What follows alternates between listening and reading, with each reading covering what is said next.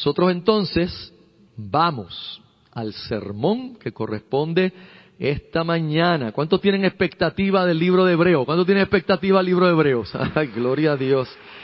Eso me alegra, hermanos, de verdad. Yo también estoy expectante eh, de lo que el Señor quiere hacer con este precioso libro, glorioso libro y complejo libro. ¿okay? Es un libro complejo, teológicamente hablando. Tiene profundidades teológicas más que otras cartas del Nuevo Testamento. Y hoy, como les había dicho, simplemente, hoy no vamos a exponer ningún pasaje como tal, hoy necesitamos entrar en una introducción y un poco de trasfondo del libro de Hebreos. Necesitamos, y necesito recordarles, antes de comenzar realmente, eh, que la aplicación expositiva eh, que llevamos ya por años, libro por libro, pasaje por pasaje, es sumamente importante y relevante, especialmente en la iglesia de hoy, que ha dejado atrás la exposición bíblica profunda para simplemente ir llanamente por encima de la Biblia eh, cuando la responsabilidad de la iglesia, de nosotros los creyentes, es profundizar en la escritura. Para eso nos reunimos, para adorar al Señor y, y maravillarnos de Él a través de su palabra. Ese es el propósito de estar aquí y que cuando uno se acerca a la Biblia, recordemos que hay algunas cosas que son importantes y por eso nos tomamos el detalle de en vez de arrancar inmediatamente con Hebreos capítulo 1 y los primeros cuatro versos, que sería el primer pasaje, tomarnos el tiempo de dar una introducción, mirar un trasfondo, porque hay algunas cosas que vamos a ver que nos van a ayudar en nuestra, en nuestra peregrinación por el libro de Hebreos, a interpretar el libro, a mejor, a mejorar nuestro entendimiento de la epístola a los hebreos. Y entre esas cosas, por ejemplo, usted y yo sabemos que hay unas brechas entre nosotros y estas historias, narrativas, epístolas que están en la Biblia. Hay una brecha de años, hay una brecha histórica, hay una brecha cultural. Esta no es, no era nuestra cultura. Estas culturas eran diferentes, tanto la hebrea como la romana, como la griega o la grecorromana, eran diferentes. Y esas cosas tenemos que tenerlas en cuenta cuando leemos y nos acercamos a los libros de la Biblia. También hay brechas lingüísticas. Esto no se escribió en español y no se escribió en inglés. El Nuevo Testamento se escribió en griego y luego fue traducido a nuestros idiomas vernáculos con las situaciones que, usuales que eso puede traer. Y también necesitamos estar claros que hay situaciones históricas, hay cosas que estaban ocurriendo en ese momento a la audiencia original que da razón de por qué se escriben esos libros y, el contenido de esos libros. Y si nosotros no entendemos esos aspectos, si no nos dedicamos a mirar esos aspectos, es posible que no podamos sacar provecho de la escritura cuando ella de por sí es provechosa, ella de por sí está para dar mucho fruto en nuestras. Así que vamos a orar una vez más pidiéndole al Señor que nos ayude a exponer la palabra, a exponer el libro de Hebreo. Esto nos va a tomar meses, yo creo que se va el año y entramos al próximo año y no habremos terminado porque es un libro complejo y lo vamos a dividir en pasajes cortos. No, en Esdra ustedes vieron que tomamos a veces pasajes largos porque es una narrativa. Aquí no, esto es una, esto es esto es realmente un tratado teológico que se debe oír como un sermón y leer como una epístola. Ya con eso nada más le digo la complejidad que tiene el libro. Así que nos va a tomar meses, quizás más de 30 sermones, 30, 35 sermones por lo menos para poder hacer justicia a lo que el escritor de los hebreos dejó aquí inspirado por el Espíritu Santo a la audiencia original y luego a nosotros qué nos dice en el día de hoy y qué podemos aplicar y cómo esto presenta a Cristo, que obviamente lo presenta de manera magistral. Bien, amados, si usted y yo observamos, ¿verdad? damos un vistazo panorámico ya a 30 mil pies de altura a la historia de la iglesia del Señor, nos daremos cuenta que no es nada extraño que los discípulos siempre han sufrido persecución. Eso es parte inherente. Ya sea hostilidad verbal, la confiscación de los bienes, sea golpizas, la cárcel y la misma muerte, o sea, el martirio, el, entregar la vida por Cristo, en algún grado de intensidad la comunidad de fe ha enfrentado en el pasado y enfrenta en el presente las consecuencias de vivir de manera diferente al sistema, porque somos perseguidos, porque al ser discípulos de Cristo y del Señor Jesús, pues vivimos de forma diferente, muchas veces contra cultura, contrario al sistema, y por ende el sistema persigue a la iglesia. De hecho, en otras partes del mundo, actualmente, creyentes están siendo perseguidos y creyentes están siendo martirizados, o sea, mueren por su fe en Cristo, no niegan su fe y mueren. Eso es presentemente en otro hemisferio y en otras partes del mundo. Para nosotros, de este lado del mundo, aquí en Occidente, que no estamos enfrentando ese grado de hostilidad por causa de nuestra fe, a veces se nos hace difícil imaginar o pensar la tentación de un creyente que está siendo perseguido de esa forma tan cruel, tan cruenta, de comprometer su fe o de negociar su fe e inclusive de negar su fe nosotros que vivimos en relativa paz y seguridad, tantas veces negociamos y comprometemos nuestra fe por otros factores, por multiplicidad de factores. Pero pensemos por un momento la enorme tentación que tendría un cristiano de claudicar para así asegurar la vida de sus hijos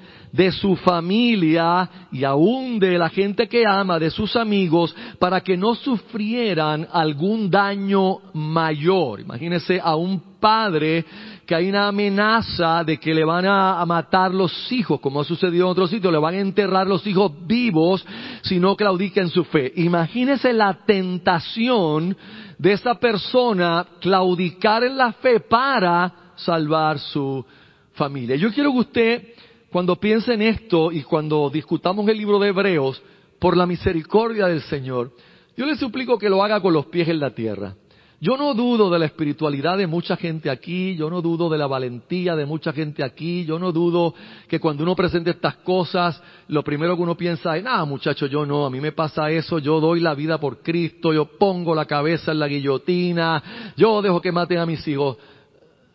No sea tan rápido, en pensar eso, usted puede estar pecando al, pensar eso, porque usted no ha estado en esa situación.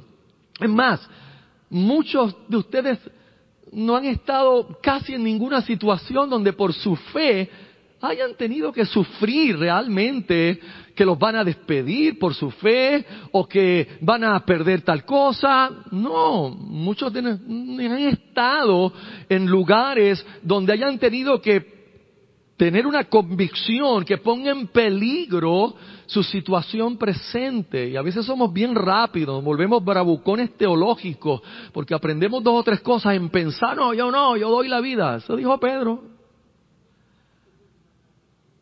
Y cuando cantó el gallo, ¿qué había pasado con Pedro? Había negado al Señor, hermanos. El conocimiento teológico debe traer humildad. A mí a veces me asusta cosas que veo en la congregación. El conocimiento teológico debe traer humildad. Si algo debe traer el conocimiento teológico es humildad. Cualquier conocimiento teológico que trae división no puede ser de Dios. Y no puede ser madurez. Porque solo la inmadurez divide, solo la inmadurez causa división, como lo vamos a ver bien claro también en el libro de Hebreos. Nosotros no estamos en esa situación, pero pensemos en aquellos que han estado, en aquellos que están. ¿Y por qué el escritor de los Hebreos hace esta carta, la cual contiene exhortaciones muy profundas acerca de que no claudiquen en su fe.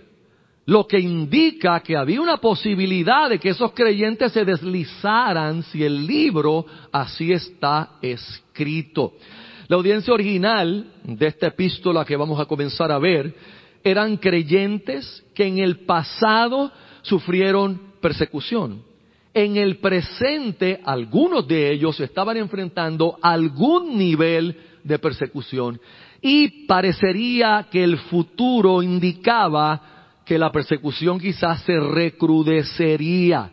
Así que el gran reto que enfrenta el escritor de la epístola a los hebreos es cómo animar y exhortar a creyentes que comenzaron bien y comenzaron a dar buenos frutos, pero ahora corren el peligro de deslizarse e inclusive abandonar la fe. En este primer sermón, lo que vamos a hacer simplemente es introducir la epístola y miraremos un poco de su trasfondo para considerar algunas perspectivas que nos ayuden en la interpretación de este complejo libro. Así que lo primero, primer encabezado, punto número uno, es la autoría del libro. ¿Quién escribió el libro o la epístola a los hebreos? Si usted leyó el libro, o por lo menos el comienzo, ¿quién escribió la epístola a los hebreos? Exacto. No se sabe, así que vamos al segundo punto entonces. No hay broma. Vamos a ver algunas cosas que son importantes aquí, que nos ayudan a ver esta epístola y a apreciarla mejor. Si tratamos de identificar al autor, como ya acabamos de decir, pues la carta es anónima. No, no, el autor no se identifica a sí mismo, ni nadie lo identifica dentro de, del libro. Se dice de uno de los padres de la iglesia, Orígenes, que de esta carta de los hebreos él escribió lo siguiente. Pero con respecto a quien escribió la epístola a los hebreos, Dios conoce la verdad de ese asunto. Y si Orígenes, mis amados, que fue uno de los padres de la iglesia, y yo creo que eh, murió en el año 99, o sea que estaba ahí básicamente en el primer siglo, que esta epístola le llegó, qué sé yo, 30, 40 años después que se escribió, y ellos mismos en ese momento, que estaba más cercano a, a cuando se escribió, no sabían quién le escribió, imagínate nosotros, dos mil y pico de años más tarde, la dificultad que tenemos de saber quién la escribió. De hecho, el problema de la autoría, ¿verdad?, que es anónima, y la mal utilización que le dio grupos heréticos en, ese principio, en el primer siglo, eh, causó que la epístola tuviera un debate de si debía aparecer en el canon de la Sagrada Escritura del Nuevo Testamento o no. Hubo un debate y se tardó en incluirse a Hebreos en el canon o la lista de libros. El canon es la lista de libros que se consideran inspirados. Que ustedes saben que la del Nuevo Testamento fue más difícil porque la del Antiguo Testamento ya teníamos pues la, la, herencia hebrea, la herencia judía, los cinco libros de Moisés y obviamente el canon del, del Antiguo Testamento, quiero hablar bien rápido, el canon del Antiguo Testamento fue más fácil de compilar, pero el Nuevo Testamento no era tan fácil porque las cartas de Pablo, por ejemplo, estaban circulando. Y entonces eh, hubo ese, ese, esa tardanza en incluir los libros como inspirados. Y se preguntaron si Hebreos debía formar parte por ese mal uso que le dieron unos herejes y porque era anónima. Sin embargo, ya Clemente de Alejandría, padres de la iglesia, y Justino Mártir ya trataban al libro de Hebreos igual que los demás libros que ya formaban parte del canon. Ya esos padres de la iglesia entendían que este era un libro inspirado y que debía formar parte del canon no es sino hasta el final del periodo patrístico, o sea, del periodo de los padres de la iglesia. Recuerde que primero fue el periodo apostólico, luego que mueren los apóstoles comienzan entonces a levantarse unos líderes y unos hombres que le llamamos los padres de la iglesia, qué sé yo, desde el 99 hasta el 450 se registra que fue el periodo patrístico. Y ya la mayoría de los intérpretes de mayor influencia al final de ese periodo aceptaron la inclusión de hebreos como parte del canon, aunque anteriormente no formó parte del canon más antiguo que se conoce, que es el muratorio, no formó parte de esa lista, pero ya al final del periodo patrístico, todos los padres de la iglesia más influyentes decidieron que el libro de Hebreos definitivamente era un libro inspirado, aunque no se supiera quién era el autor. Pero para ese momento, ellos decidieron que Pablo era el autor de ese libro. Los padres de la iglesia para el final acordaron en su mayoría que el apóstol Pablo había escrito el libro. Cuando llegamos al periodo medieval, o sea, cuando llegamos al medievo, todavía se creía firmemente que el apóstol Pablo había escrito en la carta a los hebreos. ¿Cuándo es que se comienza a poner en duda la autoría de Pablo de este libro? Pues interesantemente en la Reforma Protestante. La Reforma Protestante, recuerde, que no solamente examinó las doctrinas más relevantes, sino examinó todo. Ellos quisieron, porque valga la redundancia, reformar, eh, lo que estaban haciendo era reformando. Y miraron todo, y cuando fueron al libro de Hebreos, por ejemplo, a Martín Lutero y a Juan Calvino, no les hizo sentido que el apóstol Pablo hubiese escrito la carta a los hebreos. Y eh, Lutero pensó que quizás ah, la había escrito un hombre como Apolos o Bernabé, eh, y Calvino no quiso hacer especulaciones, solamente insistió, esa carta no fue escrita por el apóstol Pablo, esa carta la escribió otra persona inspirada por el Espíritu Santo.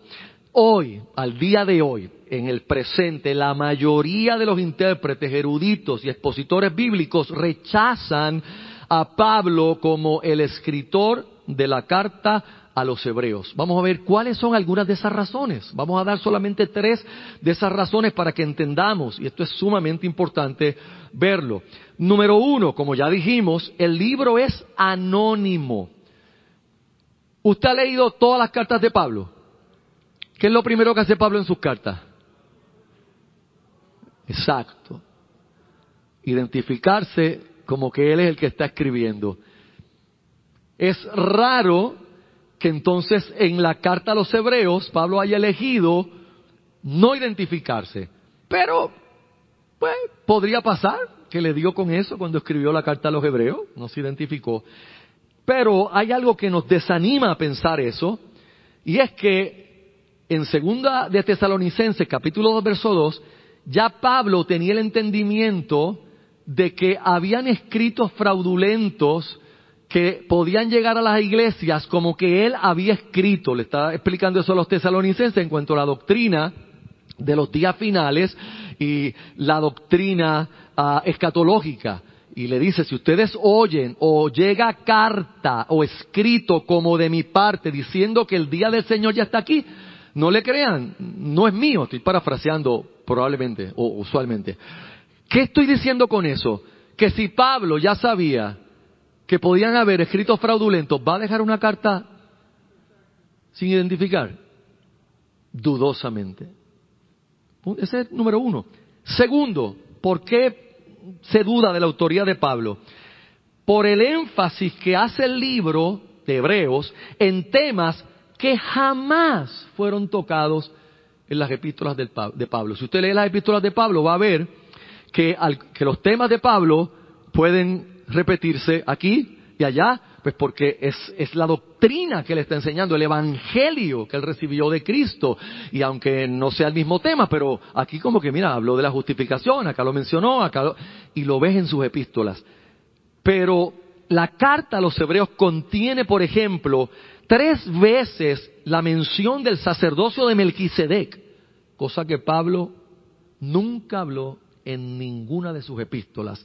La carta a los hebreos trae una atención grande al tabernáculo de Moisés, cosa que Pablo no usó en sus epístolas. Y la carta a los hebreos da un tratamiento bien amplio sobre Cristo como sumo sacerdote, cosa que tampoco Pablo trabajó en sus epístolas. Pero quizás la tercera razón es la principal para dudar o rechazar la autoría de Pablo en de la carta a los hebreos. Y es la distancia que el mismo escritor de Hebreos pone entre él y los discípulos de la primera generación que escucharon el Evangelio y lo propagaron. Y por favor, si me acompañan a Hebreos capítulo 2, el verso 3 y 4 lo podemos ver. Esta es una de las exhortaciones que veremos con calma luego. ¿Cómo escaparemos nosotros, verso 3, si descuidamos una salvación tan grande? la cual habiendo sido anunciada primeramente por el Señor, mire bien ahora, nos fue confirmada por los que la oyeron. El escritor se está excluyendo como que él no fue de los primeros que oyó, sino que le fue confirmada por los que la oyeron testificando Dios juntamente con ellos, mire cómo él se excluye, con ellos, con señales y prodigios y diversos milagros y repartimientos del Espíritu Santo según su voluntad. Ahora, si usted ha visto al apóstol Pablo, que se dio, se vio en la obligación de tener que hacer defensa de su ministerio apostólico, porque por momentos gente trajo dudas de la veracidad, de la autenticidad de su ministerio apostólico, Pablo siempre se consideró alguien que recibió el Evangelio de Cristo directamente. Recuerde que Pablo no anduvo con el Señor Jesús en los días de su carne. Pablo no fue uno de esos discípulos.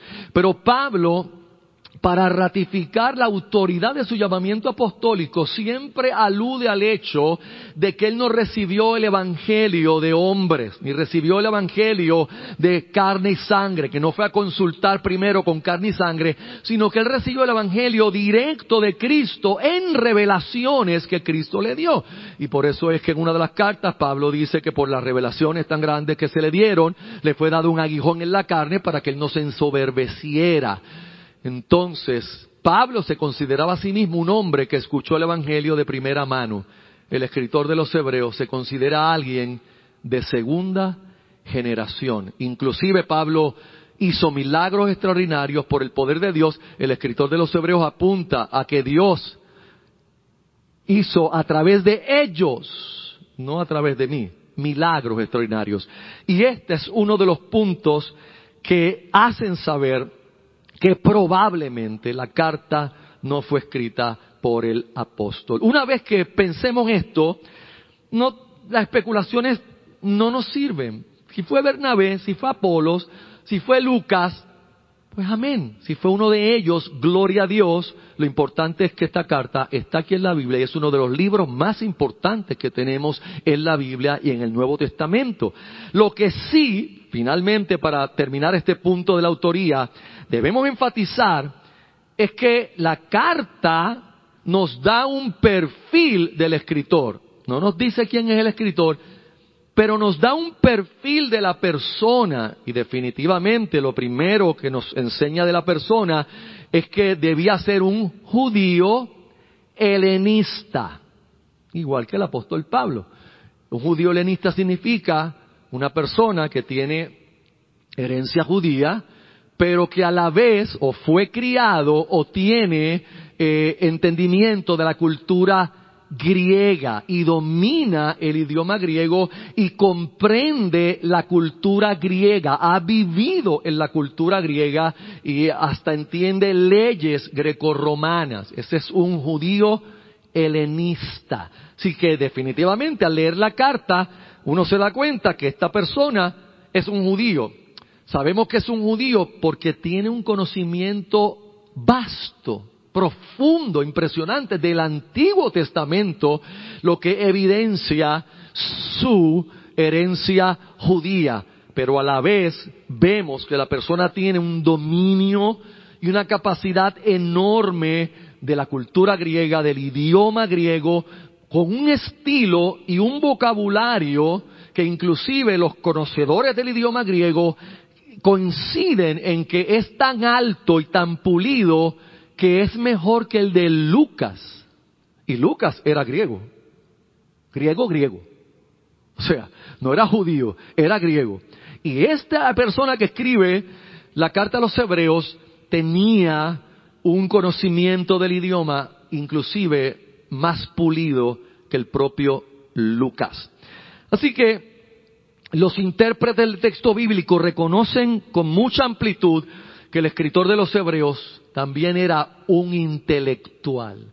Era un intelectual apasionado, era un hombre de letras, era un hombre de entendimiento, era un hombre de conocimiento alto. Y lo vemos en la simple razón de que los argumentos teológicos que se exponen en este libro son más complejos que la mayoría de los libros del Nuevo Testamento. Tienen mayor complejidad que la mayoría de los libros y cartas del Nuevo Testamento. Así que con eso tenemos ya la autoría. Vamos al segundo punto, que es conocer un poquito de audiencia.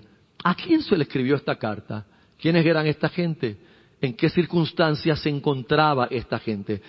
Definitivamente eran judíos y probablemente la mayor parte de ellos judíos helenistas. Se piensa que eran judíos pertenecientes a la diáspora, o sea que no estaban en Palestina, sino de los que estaban fuera de Palestina. Lo que no nos sabemos, lo que no indica la carta es dónde estaban. No sabemos en qué región, en qué lugar era que estaban ellos.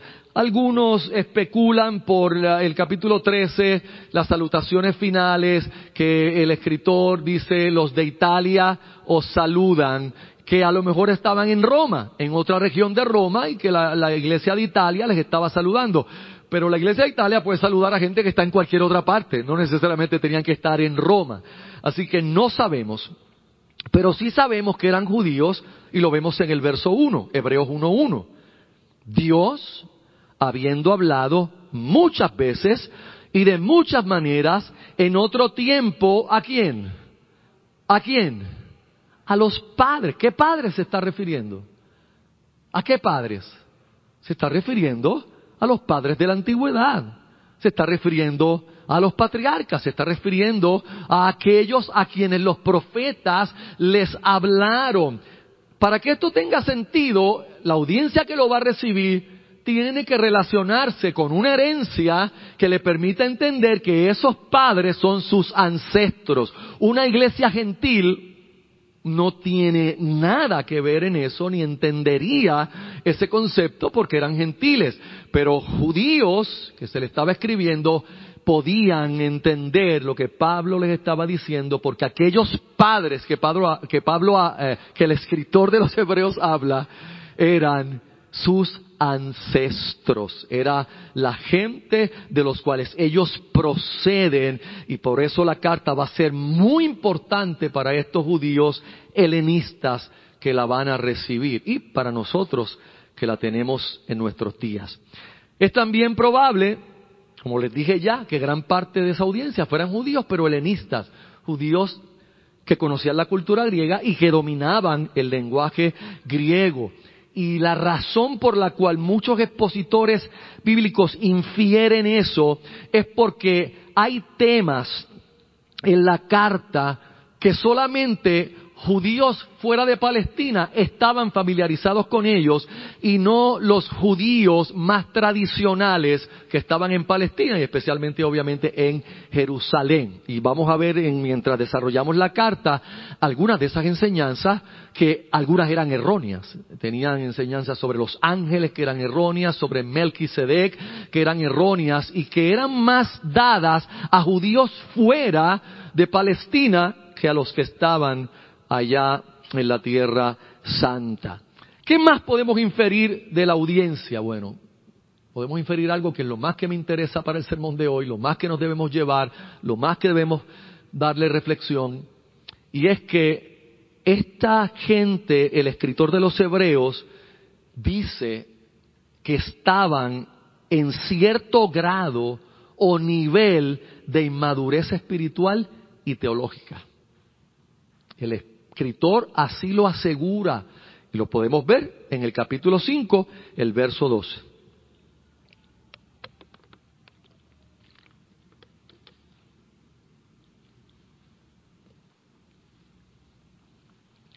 Porque debiendo ser ya maestros, después de tanto tiempo, no sabemos cuál es ese tanto tiempo, pero definitivamente él se refiere al tiempo de la conversión de ellos, ya, ya llevaban un tiempo, no sabemos si eran años, lo que fuera, pero él dice, después de tanto tiempo, tenéis necesidad de que se os vuelva a enseñar cuáles son los primeros rudimentos de las palabras de Dios. Y mire esta última oración. Y habéis llegado a ser tales que tenéis necesidad de leche y no de alimento sólido. ¿Quién necesita leche? Los bebés. ¿Qué es lo que está diciendo el escritor de los Hebreos? Que después de tiempo en la fe, después de tiempo recibiendo el Evangelio y la palabra, estos creyentes no habían crecido. Estaban en inmadurez espiritual y teológica a tal grado, dice él, que muchos necesitaban leche. Lo básico. Leche, no vianda, no alimento maduro. Y a mí me aterra esta escritura, sin embargo esta no es de las exhortaciones más aterradoras del libro, pero a mí me asusta esta, porque reflexiono esto. Él dice que estos creyentes eran inmaduros y algunos hasta bebés. Pero mira la clase carta que les escribió. Se les ha escrito una carta con una profundidad y una complejidad teológica impresionantes. Lo que me asusta a mí es si el escritor de los hebreos viniera aquí, y con lo que no puede pasar, y nos mirara a nosotros y nos evaluara, ¿en qué grado de madurez nos encontraría?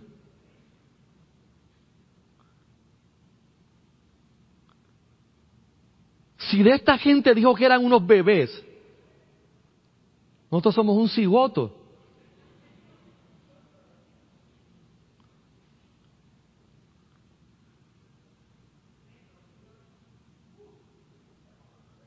Yo no sé si usted, a mí me asusta. Porque la verdad es que con los años que llevamos en el Señor, muchos de nosotros ya debemos ser maestros. Cuando digo ser maestro, no es una posición en la iglesia de dar clases.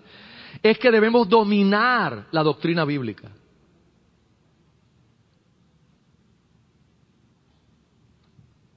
Pero no es la realidad. No es la realidad.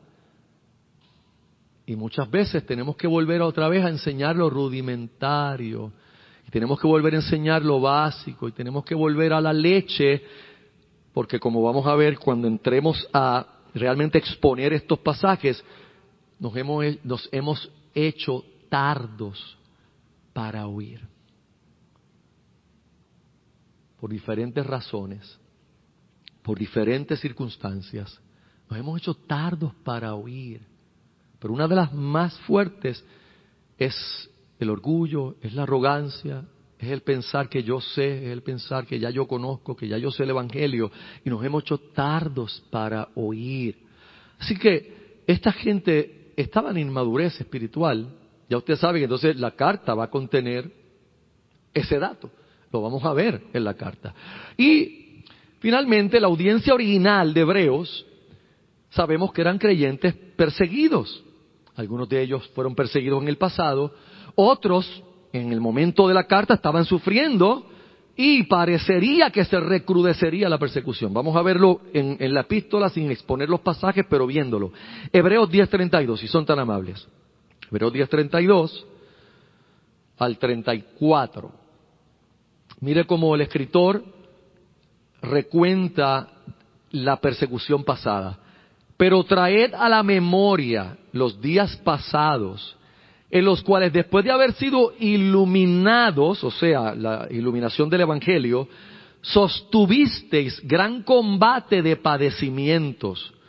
Por una parte, ciertamente, con vituperios y tribulaciones, fuisteis hechos espectáculo y por otra llegasteis a ser compañeros de los que estaban en una situación semejante, porque de los presos también os compadecisteis, y el despojo de vuestros bienes sufristeis con gozo, sabiendo que tenéis en vosotros una mejor y perdurable herencia en los cielos. Así que el escritor les habla de una persecución pasada. Ya esta gente habían sufrido, habían sufrido inclusive cárcel y habían sufrido el despojo de sus bienes y habían sufrido tribulación a causa de Cristo y del Evangelio. Pero en Hebreos 13.3 se nos presenta una tribulación presente en ese momento en que se escribe la carta. Hebreos 13.3. Y vuelve y les dice el escritor, acordaos de los presos como si estuvierais presos juntamente con ellos y de los maltratados como que también vosotros mismos estáis en el cuerpo. Hago una aclaración aquí porque este, este verso Hebreos 13.3 ha sido tomado como el adagio o el tema de la capellanía de prisiones y con todo el respeto que algo tan glorioso como eso merece, el verso no nos habla de los presos en general. Por eso hay que interpretar los versos en su contexto, en el contexto histórico, en el contexto del libro en que están. Aquí el escritor de los hebreos no se está refiriendo a los presos en general, aquellos que han violado la ley, aquellos que han tenido algún incidente criminal y están presos. Está refiriéndose a los que están presos por la persecución, por la causa de Cristo. Les dice a sus hermanos, acordados de los presos, o sea, los que ahora mismo estaban presos, como si estuvierais presos juntamente con ellos, y de los maltratados, como que también vosotros mismos estáis en el cuerpo, aquellos que estaban siendo maltratados por la fe en Cristo. Por lo tanto, había, la audiencia original tuvo persecución pasada, y tuvo persecución presente cuando se escribe la carta, pero también en Hebreos 12, el verso 3, el escritor de los hebreos les indica la posibilidad de recrudecerse la persecución futuramente. Y se lo dice de esta manera, Hebreos 12.3. Considerad, va a ser este un pasaje sumamente importante cuando entremos a ver qué es considerar. Considerad a aquel que sufrió tal contradicción de pecadores contra sí mismo. Está hablando de Jesús y, la contradicción de los pecadores en su ah, pasión y muerte. Para que vuestro ánimo no se canse hasta desmayar, que es uno de los concerns una de las preocupaciones que el escritor de la carta tiene, que el ánimo de estos creyentes que están sufriendo no se canse hasta que pierdan la fuerza, desmayen, se deslicen de la fe. Y mira el verso 4. Porque aún no habéis resistido hasta la sangre combatiendo contra el pecado. O sea, aún aunque habían sido presos, maltratados, le habían quitado los bienes en algún momento, no habían sido martirizados, no habían llegado al punto que llegó Cristo de derramar su vida y derramar su sangre, lo cual es indicativo de que en el futuro esto podía pasar y ciertamente si las fechas que se trabajan con la carta la colocan donde se piensa que se debe colocar, ah, antes, un poco antes de la persecución oficial de Roma por causa del emperador Nerón, pues implica que quizás alguna de esta gente murieron en esa persecución. En esa persecución murieron muchos cristianos porque Nerón los acusó de haber quemado Roma y se hizo una persecución oficial, o sea, todo el imperio oficialmente persiguió a los cristianos, los tomó presos y los comenzó a matar. Inclusive hubo momentos donde los usaron para alumbrar vías que estaban construyendo y los prendieron en fuego, en, estacas y los usaron para alumbrar en la oscuridad, a ese nivel. Así que esta es la audiencia a la cual esa carta se le escribe. Esto no, no están pasando, o sea, nosotros no estamos pasando lo que ellos estaban pasando en ese momento. Nosotros eh, podemos enfrentar hostilidad, puede ser que prediquemos el Evangelio y alguien se moleste y nos diga 20 cosas, pero no es lo mismo que ellos estaban pasando, hermanos. Mi vida no se ve en peligro. Puede ser que alguien me lastime, me diga, tú eres un morón retrógrada. Ay, bendito. Pero eso no me va a matar a mí. No me están poniendo una pistola en la cabeza, me están poniendo en una guillotina, me están poniendo en una estaca y están poniéndole fuego abajo. Es diferente en un sentido, pero patéticamente igual en otros, como vamos a ir viendo en la carta. Y finalmente, en la audiencia original, algunos estaban en peligro de apostasía o de abandonar la fe. Y esto es lo que hace que este escritor inspirado en el Espíritu Santo escriba esta carta y eso es lo que vamos a ver finalmente en el punto número 3, que es el propósito de Hebreos. Autoría, pudimos entonces ver que no, no fue escrita por el apóstol Pablo, pero vemos el perfil, ahora hemos aprendido un poco de la audiencia original y ahora veamos el propósito de Hebreos. Y cuando digo el propósito, todavía estoy mirando la audiencia original, no estoy hablando de aplicaciones para nosotros, las cuales tendremos en abundancia si Dios lo permite, estamos hablando cuál es el propósito primordial, el más central. Una carta de esta envergadura tiene varios propósitos y tiene muchas temáticas en ella. Y usted ha visto que nosotros a la serie le pusimos Hebreos, la supremacía de Cristo. Porque obviamente cuando uno lee la carta, la carta presenta qué? A Cristo superior sobre todas las cosas. Pero yo no puedo decir, esa es la ese es el propósito que él le escribió. Él quería que supieran que Cristo era superior. No, no. Ese es el vehículo que él usa para el propósito de la carta. Él le va a mostrar que Cristo es superior para lograr el propósito que Él quiere en esos creyentes. Y Él dice cuál es el propósito. Él no puso su nombre, pero Él escribió y Él catalogó su propio escrito, le dio un género, una clase de identificación. Y eso lo podemos ver en Hebreos 13, el verso 22. Hebreos 13, 22.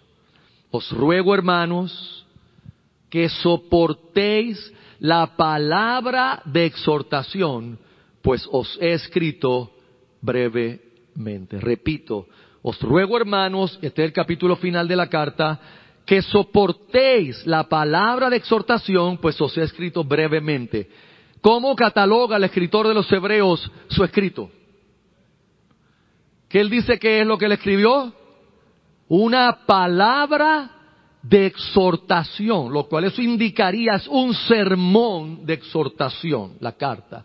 Aunque es un tratado teológico y luego al final toma configuración de epístola, pero es un sermón realmente exhortativo. ¿A qué es lo que es lo que está exhortando? ¿Qué realmente es giran las exhortaciones que nosotros vemos en la carta a los hebreos. Si usted mira, las exhortaciones toman realmente el lugar de mostrarle a estos creyentes que desecharan, que no hicieran caso de las malas enseñanzas de los judíos locales que le estaban enseñando o tratando de enseñar y sacarlos de la verdad.